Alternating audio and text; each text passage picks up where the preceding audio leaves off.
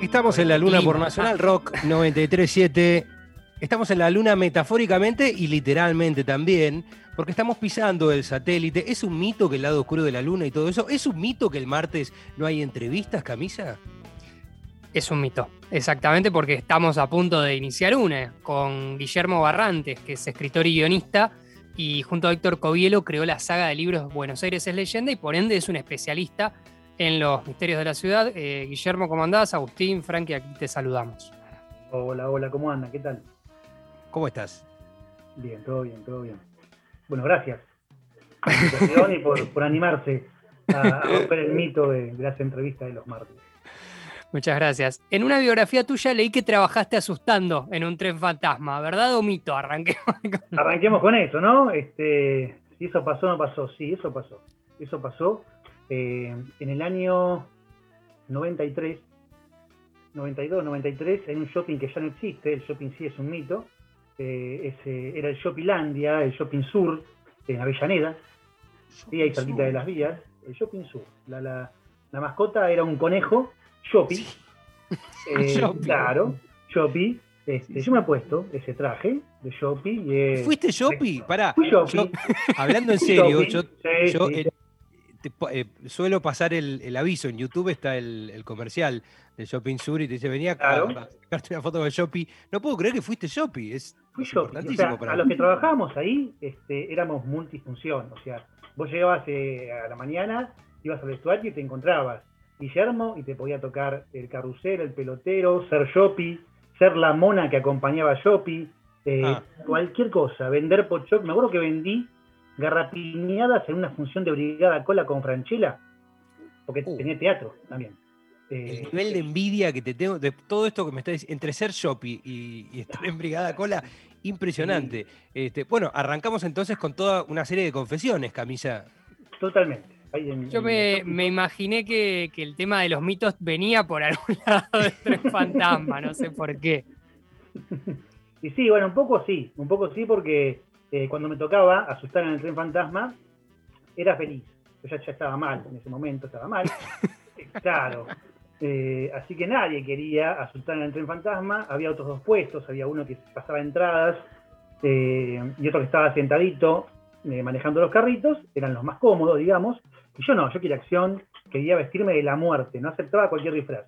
Tenía que ser el disfraz de la muerte, ¿sí? Específicamente era una muerte que este, yo miraba por el cuello de la muerte, que tenía como una especie de tela de altillera, y arriba de mi cabeza estaba la, calavera de la muerte, toda forjada en goma espuma, no pesaba nada, pero parecían huesos. Estaba genial, y una capucha arriba de la muerte, una muerte de tres metros, alucinante. ¿eh?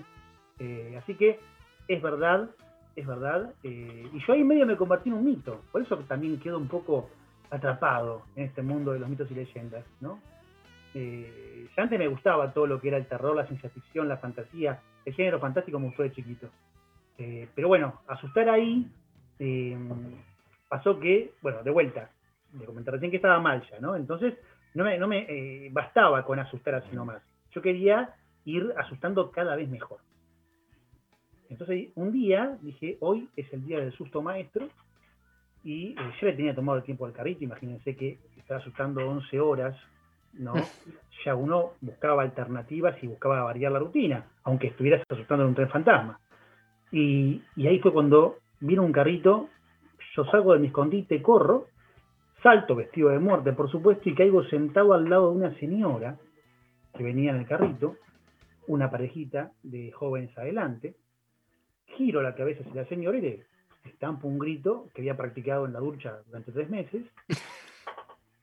Y después yo vi gente pálida en mis investigaciones para los libros, pero más pálidas que esa mujer, pocas, muy pocas.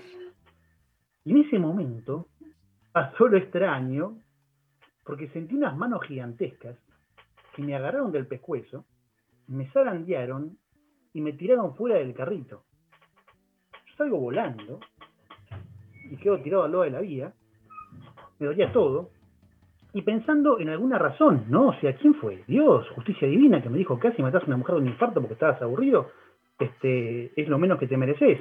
Y entonces me di cuenta de que no, de que yo no me había este, percatado de que el sector que seguía el mío era de techo más bajo Y yo como miraba por el cuello de la muerte, me olvidaba de la cabeza.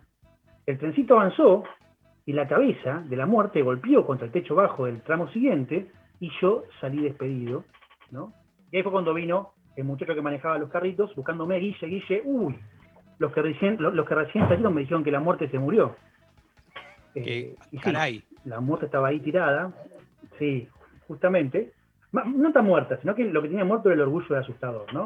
Mm. Eh, pero bueno, después al tiempito me echan, yo creo que por eso, ¿no? sí, eso no cayó bien. Claro. Claro. No cayó bien, no cayó bien. Como que me pasé el límite de, lo que es asustar en un tren fantasma. Pero, y, eh, eh, perdón, Guille, vos sabés que el antecedente, sobre todo en esa época que decís 92, 93, vos te acordás que en los últimos años de Ital Park hubo laberintos del terror que era como el tren fantasma, pero caminando, y que la gente venía, y también los túneles del tiempo, que te venían a asustar personas caminando y que salían de lugares, y era fatal que la gente se agarraba a piñas con el que asustaba, se generaban unos tole, muy, muy Con actores, supuestamente. Bueno, cuando cierra el Tal Park, eso fue en el 90, en 1990, eh, tuvimos en Shopping Sur, yo me acuerdo, en la parte de adelante del shopping, que era todo una especie de descampado, ahí pusieron eh, los juegos del Tal Park, algunos de los juegos del Tal Park, los pusieron ahí durante un tiempito, estuvieron funcionando. Después que desmantelaran todo el parque. Claro. Bueno, y al final de la historia, lo que pasó, yo me sigo echado, ya buscando trabajo, me encuentro con eh, compañeros de Shopping Sur que me dice, ¿sabes que se cuenta lo que te pasó a vos en el shopping? Pero con el final cambiado.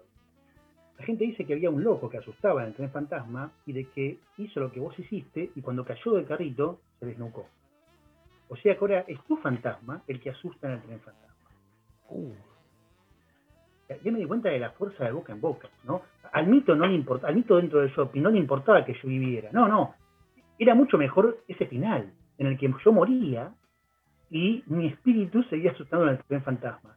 Y eso me volvió loco, eso me encantó. Este, me pareció eh, ese darwinismo propio de, la, de la historia, de las historias, me pareció fabuloso. Ese fue el punto de partida. Sí, como te digo, el fanatismo mío por el género fantástico de chiquito, eh, y, claro, y, esto de, convertirse en un mito urbano sin quererlo, ¿no?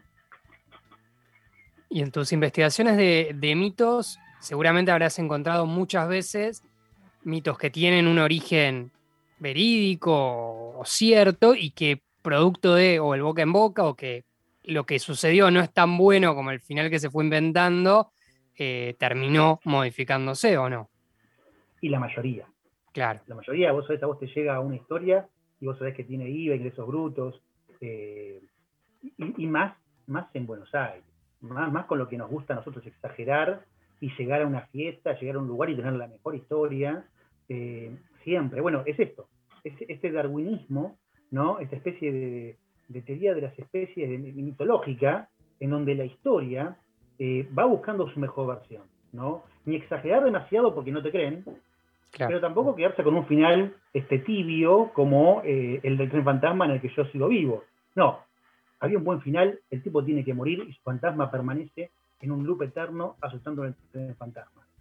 La historia misma lo busca, alguien se lo ocurre, alguien lo dice. Eh, al comienzo es un puede ser. Mira, y si el flaco en realidad cuando se cayó no se da y ese tal vez se convierte, con una o dos contadas más, en una realidad, en una verdad, y se cuenta como que ocurrió.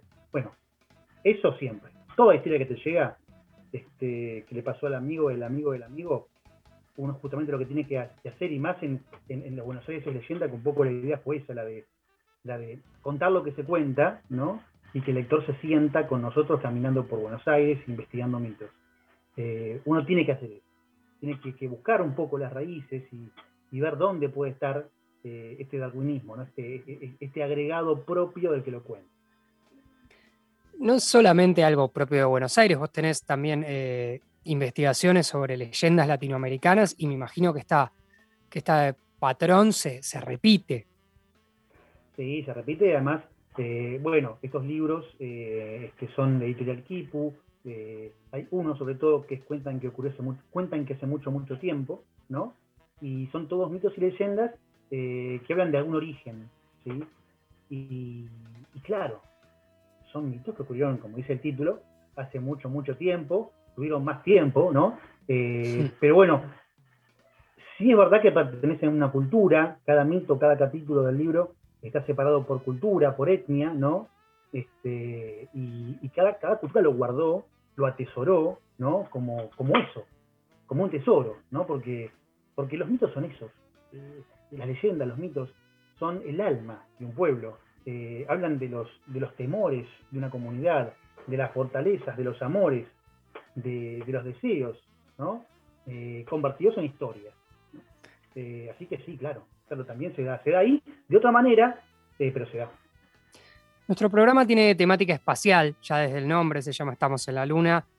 ¿Te acordás algún mito, alguna leyenda que tenga algún componente del espacio? Y mirá, hay, hay muchas, hay muchas. Bueno, yo, estudié astronomía. Ah, mira. Eh, sí, sí, sí, soy un fanático de la astronomía, de la astrofísica. Eh, mi sueño sigue siendo estar en la luna, así que hoy lo cumplí. no más. sí, por eso pudimos cobrarte este, el pasaje. Ah, yo sabía que por algo, por algo era tan cara la cosa. claro. Pero bueno, valió la pena, ¿eh? Yo quería estar en la luna, estoy. Eh, no sé si es como la imaginaba. No es un estudio de tele, ¿viste? Es un estudio de radio. No está Kubrick por ahí, ¿no? No, no está no, no, haciendo nada. Este, porque invitó dice eso, ¿no?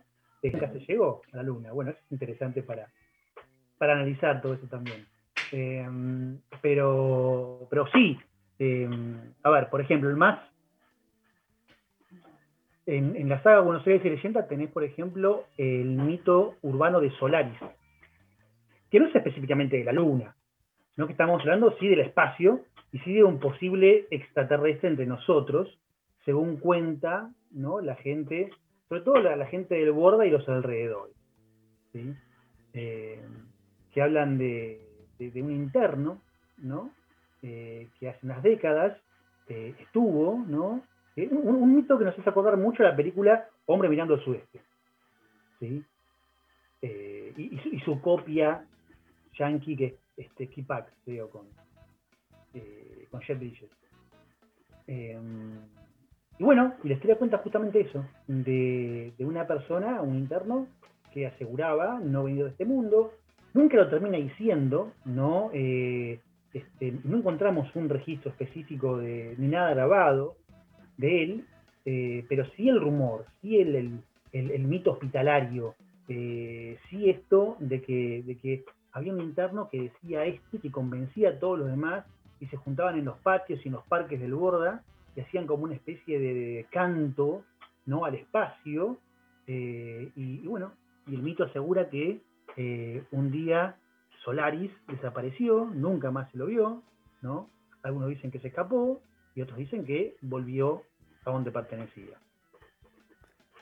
Ahora estás con, no sé si alejado completamente del tema de los mitos o, está en, pausa, estás con una novela que se llama Cracks del Fútbol, ¿es verdad? Exacto, exacto, sí. Alejado uno nunca puede estar porque de, Buenos Aires y leyenda, este, siempre, siempre eh, caminas y hay mitos por todos lados, te cuentan cosas, te mandan fotos, es maravilloso. Ir de vuelta con el lector, la verdad que es maravilloso. Eh, pero sí me alejé en cuanto a lo que uno está escribiendo, por, porque estoy más con la ficción, estoy escribiendo guiones eh, de largos, de series, siempre dentro del género fantástico, siempre dentro del terror y de la ciencia ficción. Eh, y bueno, los, los cracks del fútbol son mis últimas dos novelas de una saga que tendría cuatro novelas eh, y que mezclan, mezclan el, fútbol, una, son, son, novelas juveniles, aunque en realidad yo cuando escribo escribo pensando en todos, ¿no? Eh, así que la puede agarrar cualquiera y no creo que se aburra. Eh, pero es un grupito de chicos que, pierde la canchita donde jugaban siempre, ¿no? la pierden porque enfrenta a un equipo de grandulones que, que juegan apuesta en la calle, la pierden en ese partido, se van tristes hasta las afueras del pueblo y encuentran eh, las ruinas de un club. Y bueno, y ahí arranca un poco la cosa, ¿no? Eh, esta saga de novelas va un poco este, deshojando este misterio de este club que desapareció, del que nadie quiere hablar en el pueblo, y los chicos, además de refaccionar el club para que pertenezca a ellos, ¿no? Para volver a jugar al fútbol en una cancha propia, empiezan a descubrir los misterios, ¿no? De por qué este club eh, es algo de lo que no se habla en el pueblo muy, muy ganchera la historia, que me dan ganas de, ver qué pasa. Esa es la idea. Bien, bien. Está muy bien.